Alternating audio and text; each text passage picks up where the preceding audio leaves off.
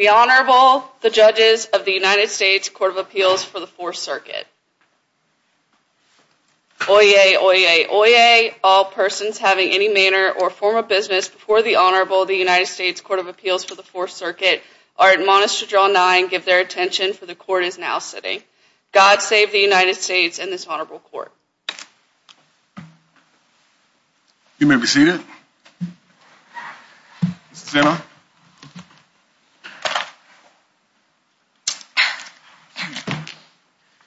Good morning, Your Honors, and may it please the Court. My name is Danny Zemmel, and I'm here on behalf of Andrew Fields III, the petitioner. Mr. Fields alleges that he was savagely beaten by prison guards while both his hands and feet were shackled. In response to those attacks, Mr. Fields brought a variety of claims against the officers who attacked him and their superiors.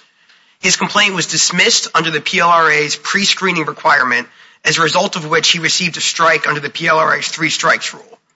While Mr. Fields brought numerous claims, the only one in front of this Court currently is his damages claim for excessive force under the Eighth Amendment against the specific individual officers who beat him. While the petitioner... Can you tell me why that is? Why the last part of that sentence? Why is it only against the individual officers? You brought a complaint against BOP, um, and when you came here, BOP was still listed. They've not been dismissed voluntarily in any context. So why is why is it only against the individual defendants? The only issue still remaining that's being contested, Your Honor, because the petitioner has conceded that there is no valid claim under FDIC v. Meyer against the BOP. Well, but but that's an alternative ground, right? So the district court dismissed because there's no cause of action, um, and that would eliminate the claim against BOP. Or there's an alternative ground, which is even if there's a cause of action under Bivens, it doesn't apply against BOP. But it seems odd to say that you can like concede that, and obviously this is relevant only because the individual defendants aren't here, but it seems odd you can concede there's an alternative ground to dismiss BOP, and therefore avoid BOP's involvement on the Bivens question. Well, Your Honor, if that is uh uh if that is Your Honor's position, I'm more than happy to have the BOP provide that opinion. What I'm contesting here is that the individual claims that we are arguing here should be recognized under Bivens are the ones against the individual officers. I'm just, You just raised in the reply brief, I just wanted to sort of understand this, your position on the adversity point. Yes, Your Honor. Um, but they're technically still in, and the question is just which of two grounds this court chose to affirm the judgment against BOP. Yes, Your Honor, that would be one way of looking at it. Yes, Your Honor. Uh, So turning to the Bivens questions against the individual officers, I would like to acknowledge that over the recent years, bringing a Bivens claim has become increasingly Yeah, that's that's what I was going to ask you. Egbert has effectively closed the door on Bivens claims, it seems. So what is your best argument to get by Egbert? Well, Your Honor, our best argument would be, as we put in our brief, that it's not our position that Egbert has fully closed that door. The court had an opportunity in Egbert, and it was advanced by concurrences and advanced by the briefs in that case to either over So how are you going to get through the crack in the door? Well, yes, Your Honor, because uh, in this instance, other different from the Supreme Court opinions and this court's uh, precedent on this case, there are no alternative remedies in this instance due to the lack of operational the lack of the operation of the BOP's administrative remedy program in this instance, and there are not the same potential systemic consequences of the like in Bulger, Tate, or Mays that this court has previously addressed. We are not dealing with decisions made by policymakers of the BOP. These are not transfers among inmates or Right, but if there's liability even to these individual officers, that wouldn't that create a system-wide consequence? The precedent would.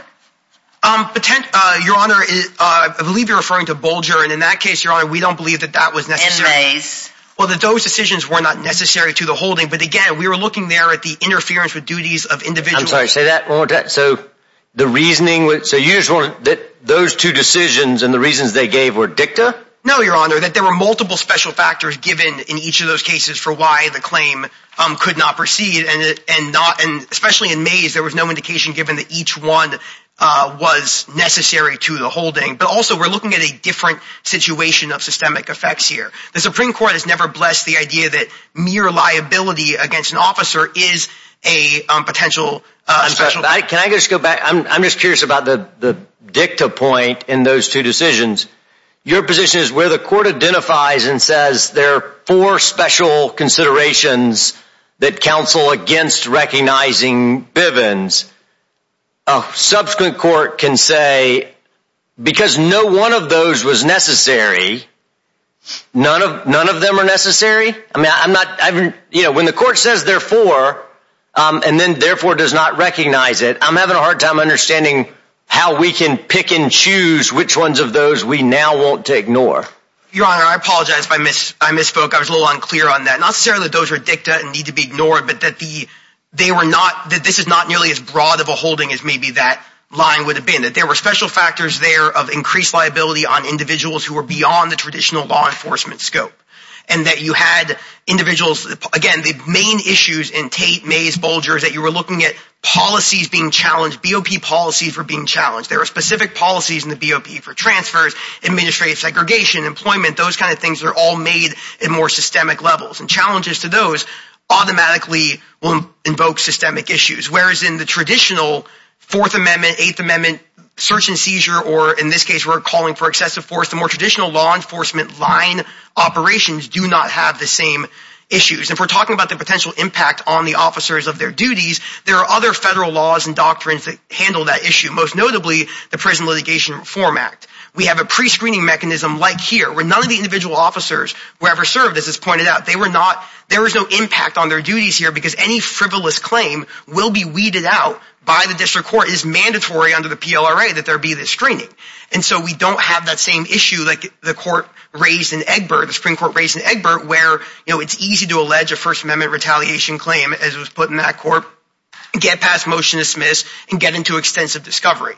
Here we have a harder claim to allege. Uh, excessive force under the Eighth Amendment is a higher bar. And second, you have the Prison Litigation Reform Act that requires pre-screening, and if there are too many um, lawsuits that are deemed frivolous or failure to state a claim filed by an inmate, they are then prevented from using the in forma pauperis proceedings in the future, which for many federal prisoners essentially means that they are unable to file at all at that point. So again, we have other mechanisms limiting that potential factor. Can we go back to your alternative remedies argument? Because I think the point you were going to make here is that even though there are maybe alternative remedies, um appellant has been denied access to those remedies, correct? Is that Yes, your argument? the phrasing we're using is that they weren't operational in this case as to him. And so the difference, again, I think there between Bulger and Mays is that, so Bulger, to take for instance, there the individual raised the issue that uh, Mr. Bulger had only been in. So can I understand that the in your view, um, at least with respect to this factor, to determine whether the cause of action exists or not, we would have to look at whether a given plaintiff was not allowed to pick up the grievance forms? Uh, right? So it's like a case by case. I mean, every other, like Bivens case I can think of, the court looks not at individual plaintiffs or whether the process was operational or working well in that instance, but instead, does the law provide for such a remedy? Right? That it's not an individual case because we're trying to determine, I thought, whether there's a cause of action for everyone, not just for your client. Uh, yes, Your Honor. And again, we are asking that in any instance where this is, that would be a factor that you must allege to provide a Bivens claim, the same way you must allege certain. I'm sorry, say that one more time. So in other words, there's only a cause of, the cause of action, one of the elements of the cause of action is that they did not let me get the prison grievance form? Uh, Your Honor, in this instance, yes, because that follows the Supreme Court precedent where we are looking at, again, What is the case that suggests that when we recognize, I mean, that would be a very novel element to every other Bivens action that the court has recognized, right? I mean, I've never seen an element that suggests that. Yes, Your Honor, because the court hasn't faced this, the Supreme Court has not faced that specific issue. And what we're looking at is from the opposite, it's kind of the opposite way around. This court looks at, We're looking at, is it really an alternative remedy if the individual cannot use the alternative remedy. Just because we say there is one does not mean there actually is one, correct? Uh, is that your argument? In some instances, Your Honor, I think the difference here I'm trying to get at is that in Bulger and other instances where the individual did not have access to the remedy or was not able to um, utilize them the right way, those were decisions made by the BOP. The remedy was structured in such a way that it left certain things out. It was calibrated, as the Supreme Court said, to the remedy. Well, here it's it's the decision to withhold grievance forms from him was made by the BOP. It was made by individual officers, Your Honor. It was not a policy decision by the BOP. And I think that's the distinction here is that we're looking at, we have individual officers here. Okay, well, I thought that might have helped you, but maybe not.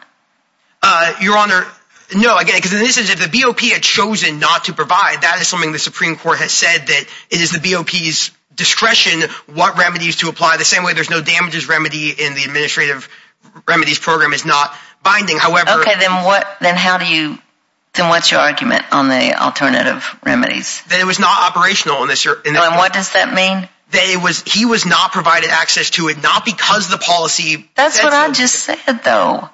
And you disagreed with me. I was trying to help you. I think the disagreement, Your Honor, here is between who denied him the access to the remedies. Is that as he alleged in his complaint, he was denied access to the remedy by rogue BOP officers, not by some kind of policy oh, decision by the BOP. Oh. I see. Oh, Mrs. Zimmel, let me ask you, go back to uh, Judge Richardson's question. And this is a counter counterfactual. But let's say uh, his point is you're looking at the broader reach of everyone, not just what happened here. What if these uh, operational or these officers had not prevented access and he could avail himself of whatever remedies were available?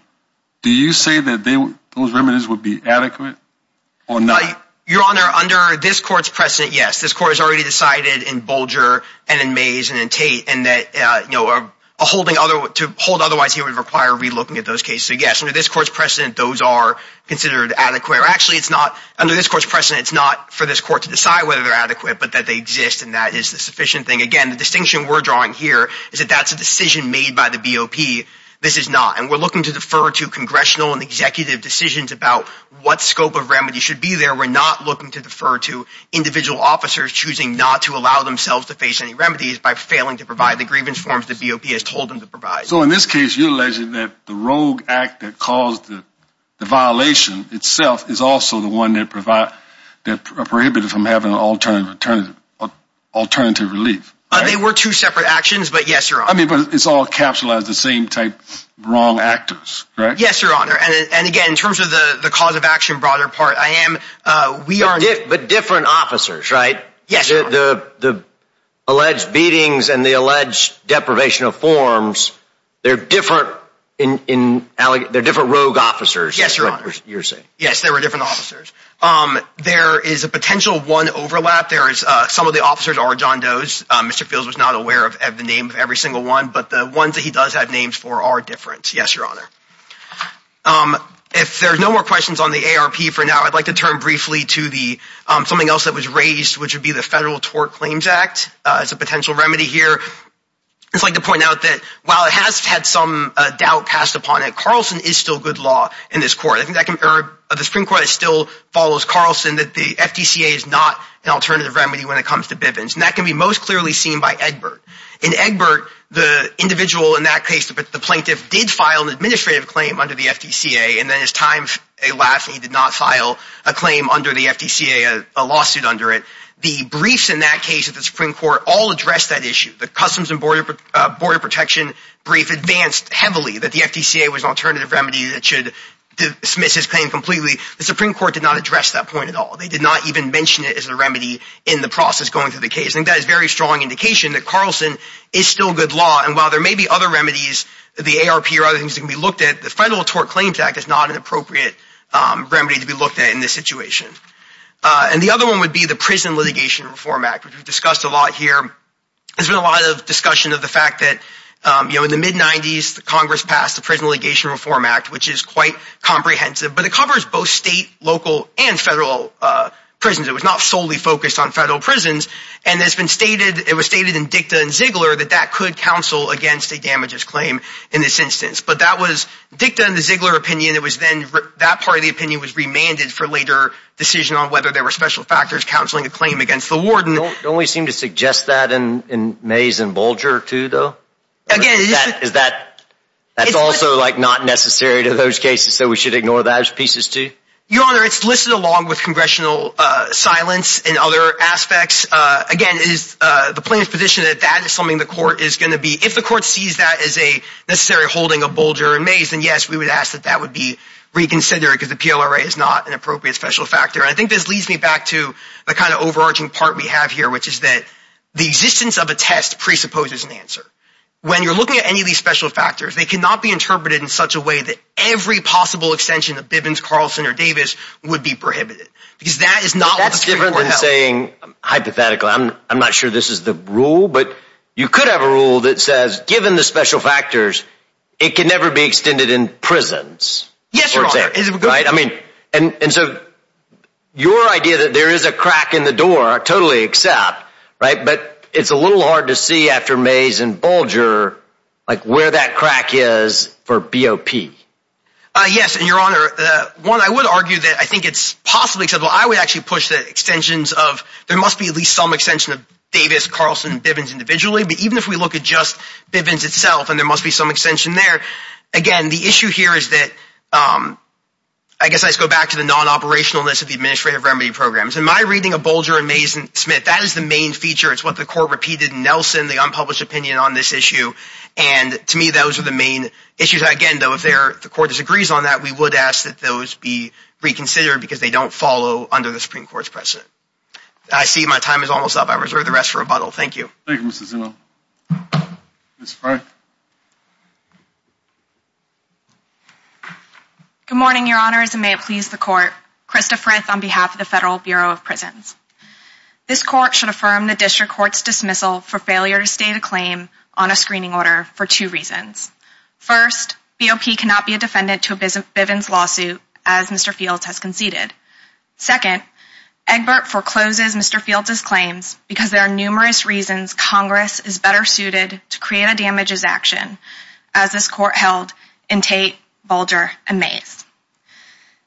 Here, Mr. Fields concedes this is a new context. Do you agree, just to talk a little bit about your footnote two in the beginning of his reply brief, um, that those are alternative grounds for which the BOP um, should prevail? Yes, Your Honor. And that the ground that you argue first in your brief is technically an alternative ground to affirm the district court, because it didn't rely, it didn't need to reach that question because it found no cause of action? Yes, Your Honor, precisely. So you don't think, in other words, the government doesn't think there's any adversity problem here, given that you are a live opponent on both of those issues? Correct, Your Honor.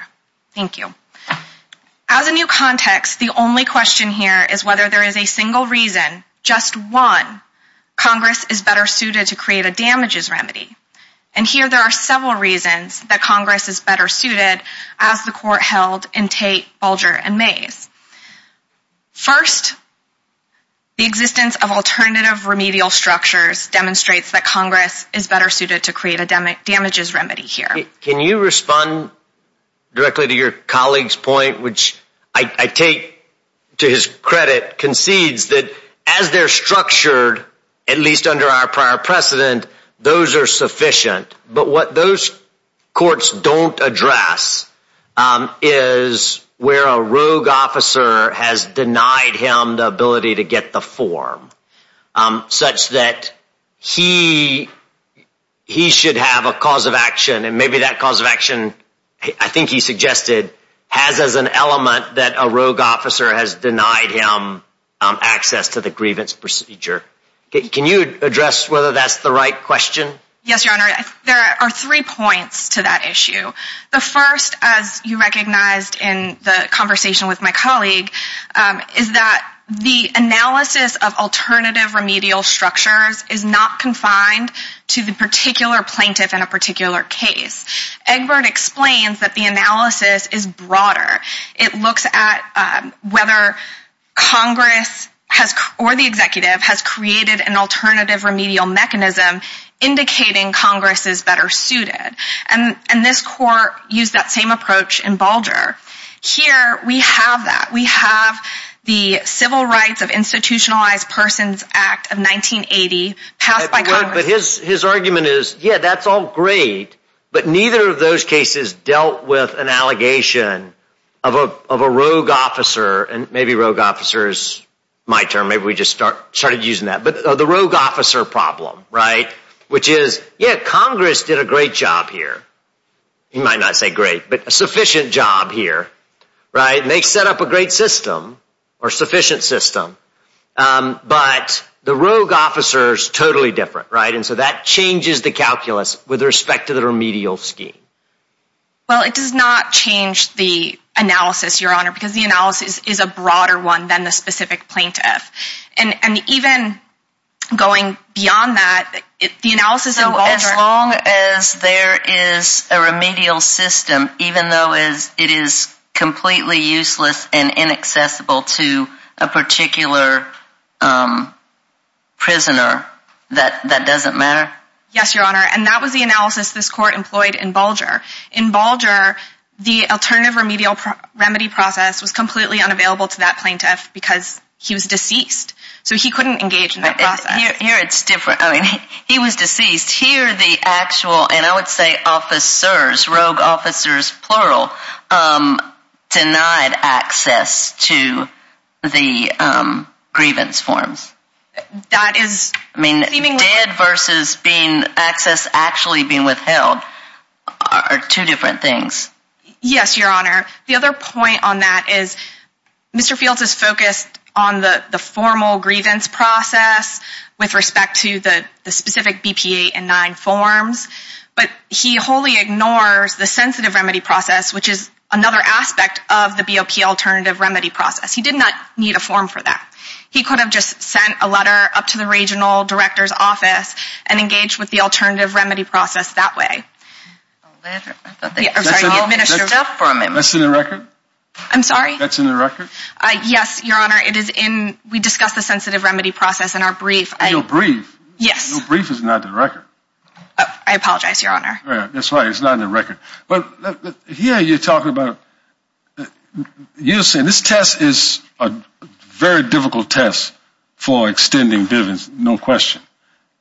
But here, isn't this one that's a different content, a reason that would say, here you have a tough test, but you can actually be the wrongdoer and then make sure that the person can't fulfill the test by keeping them out of the process. This is a case where they they beat the man up deliberately, assault, vicious assault. And then here you're saying, oh, well, you know what? Uh, I'm not saying that was happening, but the effect of it is that if you keep him from getting the process, then when you come to court, people will forget about this beating. There's no action because we cut them off from an alternative remedy and we don't care because we look at the broad issue. Because that's what you're telling us. As long as it existed, we don't care what the tortfeasor did. I have two points on that, Your Honor. First, we've been focused on the BOP alternative remedies process, but that is not the only alternative remedial mechanism here. There is also state tort law, the FTCA, the DOJ Inspector General Act, and criminal prosecution. If Mr. Fields was so brutally beaten, that that is something that could have been criminally prosecuted. And in fact, the Department of Justice does. By whom? The Department of Justice criminally prosecutes. Have you done it?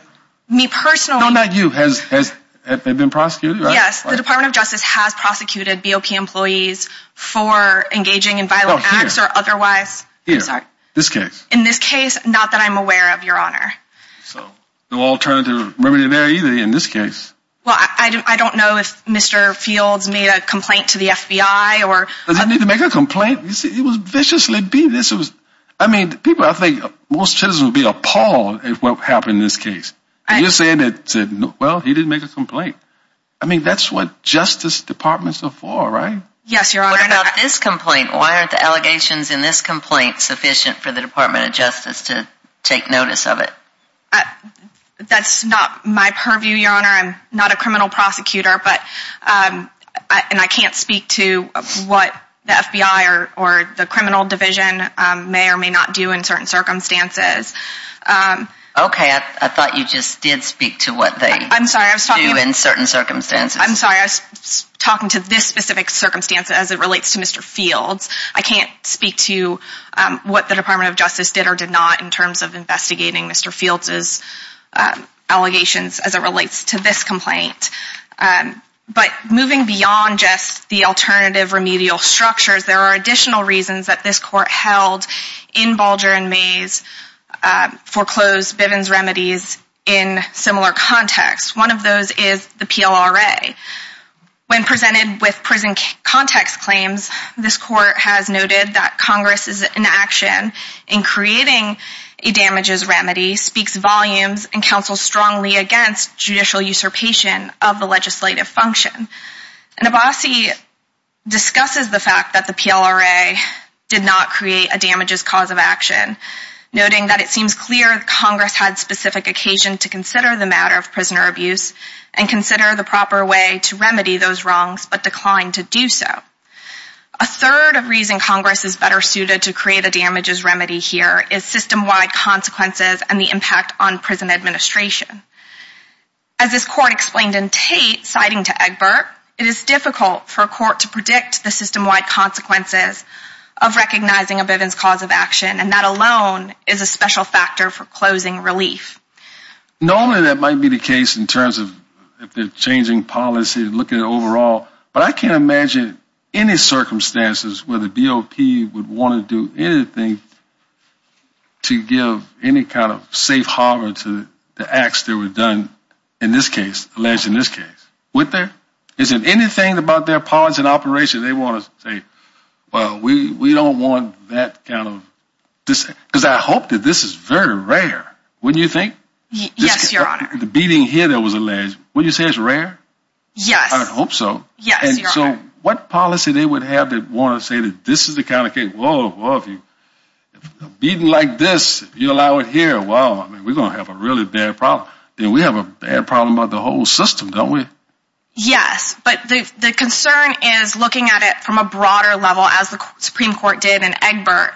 It's not just whether creating, the impact of creating a damages cause of action in these specific circumstances, but more broadly, whether creating a cause of action against all BOP officers for allegations of excessive force might be harmful or inappropriate. And the concern there is, yes, this allegation is perhaps an extreme one, but there can be lower levels, and where do we draw the line? By the nature of incarceration, there is a certain level of force that is used on various aspects of daily life in prisons. Merely putting an inmate in prison is a use of force. Putting him in handcuffs is a use of force. Well, but we certainly understand, have some idea of what excessive force is. The question seems less to be, maybe we can't figure out what that is, as opposed to once we recognize the cause of action, it's it's a cause of action in total. And the question is whether that cause of action for excessive force creates operational problems. Not whether, you know, BOP in this particular case, through its inspector general or the bureau or anybody else, Um, might have good reason, if these allegations are true, to take action. But whether creating a cause of action for all types of excessive force claims creates operational problems for BOP. Exactly, Your Honor. And and why do you think this case has to go that far? Well, that is the analysis that the Supreme Court has employed time and time again in Egbert, Abbasi, and this court employed in Tate, Bulger, and Mays. We have to look at, special factors analysis is a broad analysis. Because again, the question is whether there is any reason, just one, that Congress is better suited to create a damages remedy than the judiciary. And here, we have several reasons, as the court held. But it's a damages remedy, I think maybe this is like a core part of the question. It's a damages remedy for, and then the question that it sounds like we're trying to get at is, what comes after the for, right? And one answer is a damages remedy for Eighth Amendment excessive force claims, right? That's as a whole, right? So that's what it seems like the court has suggested um, in Abbasi and others. Um, but the alternative would be to say a much narrower one, right? We recognize a cause of action um, when more than six BOP officers were involved in not just excessive force, but extreme excessive force. And they also denied the cause of action or access to the grievance procedures and whatever. So only in that, basically, this particular case do we recognize a cause of action. I think maybe the question a little bit gets at, can we do that? Can we recognize a cause of action that is limited to the specific facts? Or do we have to recognize a cause of action based on the constitutional prohibition? In terms of if the court extended Bivens, it would be extending it to the narrow facts and circumstances of this case. But that is a separate question from the special factors analysis, which, excuse me, the special factors analysis, which looks at the broader question of Eighth Amendment excessive force. Are you aware of any case that is similar to this one, that is like this one, where the um one of the allegations is that the grievance process or the remedy process was withheld from the inmate? And not because he was dead, but which would be most like this one?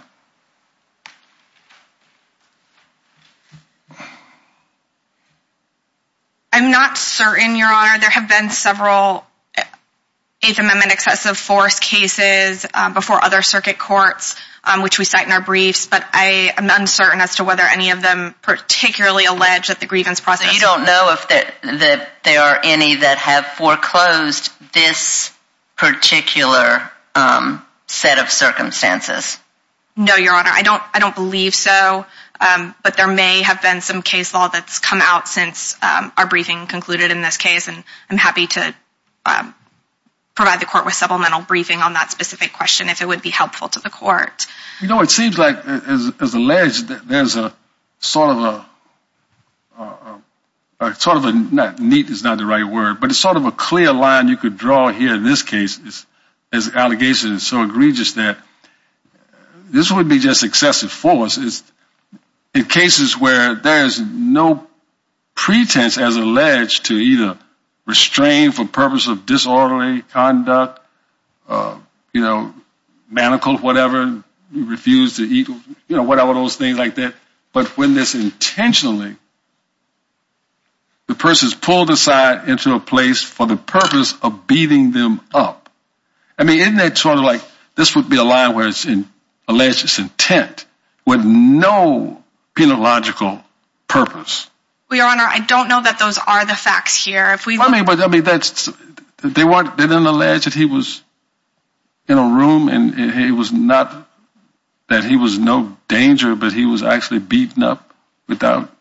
In the attachments. That's not alleged? In the attachments to the complaint, there are Um, several uh, uh, disciplinary proceeding documents indicating that the incidents of the alleged use of force were ones where Mr. Fields was attacking, physically attacking a BOP staff member mm-hmm. and physically attacking his cellmate, specifically punching him in the back of the head and then sitting on top of him and repeatedly punching him. So. And what's the, what's the other ones? That's one.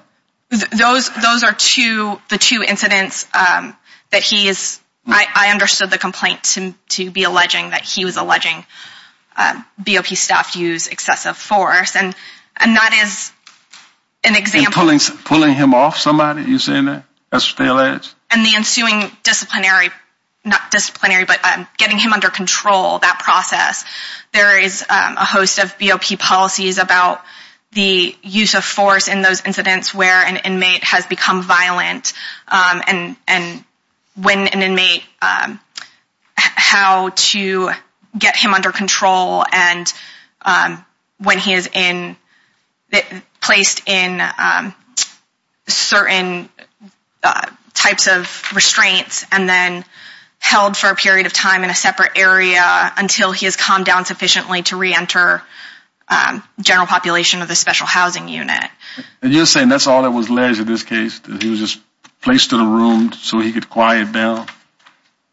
That's what you're saying? No, Your Honor. I'm not saying that he was just placed in a room so that he could quiet down, but I'm saying those are those are the that is the factual background. It's not a situation where Mr. Fields is alleging he was just walking to the chow hall and some officer pulled him out of line and started punching him in the face.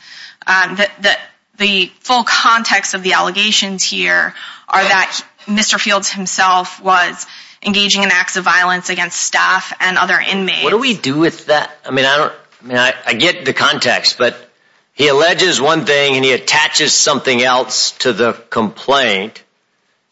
I mean, I get there's like a factual dispute about that, right? But that's not really what we're doing here. Wouldn't we still have to take the allegations as they are? I'm not, I don't know that that matters a great deal, but it seems like the fact, to the extent that there's a dispute between the attachments to the complaint, I guess sometimes we do say an attachment of the complaint. Um, yeah, so do you have a view on what we're supposed to do in that scenario where we have a conflict between, we I mean, this certainly comes up in the context of a contract, right? If you attach a contract that's inconsistent with the allegations in the complaint, Um, we we sometimes have cases that have ignored the allegation in light of the attached contract. Police report seems a little different. Yes, Your Honor. And so when a document is attached to a complaint, it is usually deemed integral, that is deemed integral to the complaint. It is considered part of the facts alleged in the complaint. And so I don't think you need to consider them as competing stories, but instead as... Um, Well, but here, they're plainly competing stories, right? I mean not necessarily. Uh, yeah, well, I think in every plausible sense, they are competing stories, right? He's saying they did this for no reason. The officers are saying they're responding to his disorderly conduct. You know, at some point, if this case proceeded and there was a cause of action, that dispute would have to be resolved. Yes, Your Honor. And I see that I'm out of time, but we ask that the court affirm the district court's dismissal. Thank you. Thank you, Ms. Frith. Uh, Mr. Zimmel, do you have some time reserved? Yes, Your Honor. I just want to have a quick few points. I want to start with the facts really quickly. That um, the facts in this case are that Mr. Fields, um, everything that my colleague said is correct about the instance that led to him being put, or at least what's alleged to him being put in the restrictive housing. But he alleges that periodically, every half an hour, while he was shackled, hands and feet, and those two connected to each other, the officers came in, picked him up and slammed his head against a concrete wall, beat him with steel-toed boots while he is shackled.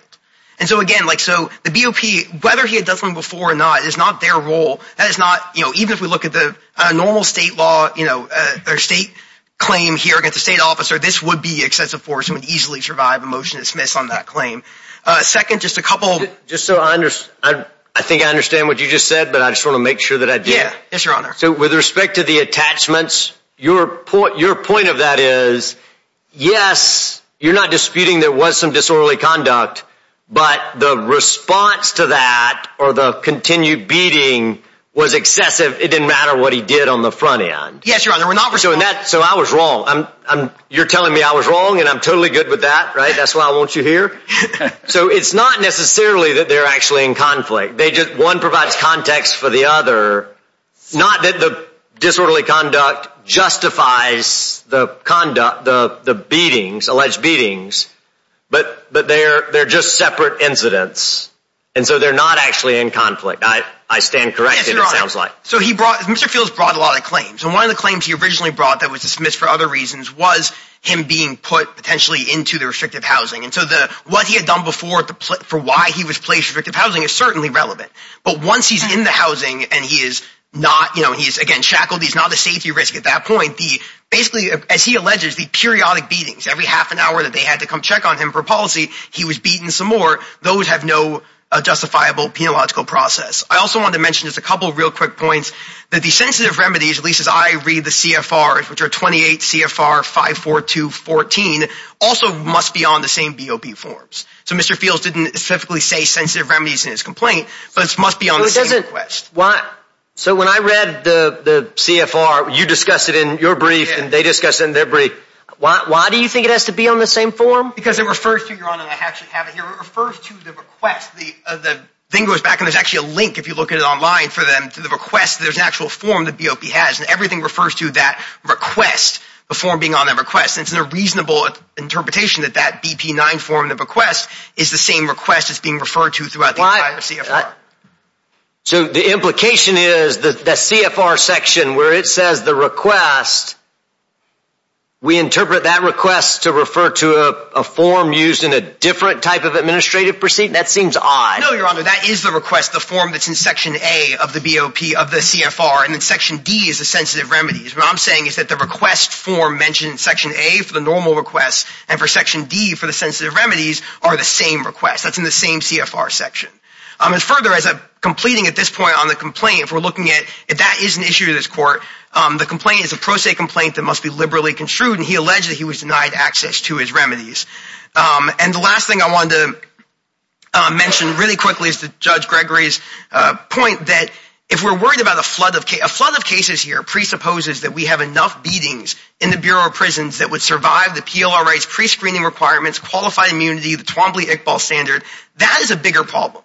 If we are really worried, the DOJ is really worried that that many claims would be brought because of this type of beatings, that is a bigger problem. But I mean, if we if we take Twombly and Iqbal on its face, all it requires is an allegation, right? So if he's present and he says this is what happened, um, that's always going to survive Twombly and Iqbal, right? So if I'm an inmate and I say every hour on the hour they walked in and they you know, kicked me in the head, I'm a personal affiant. If I say that, that's sufficient, right?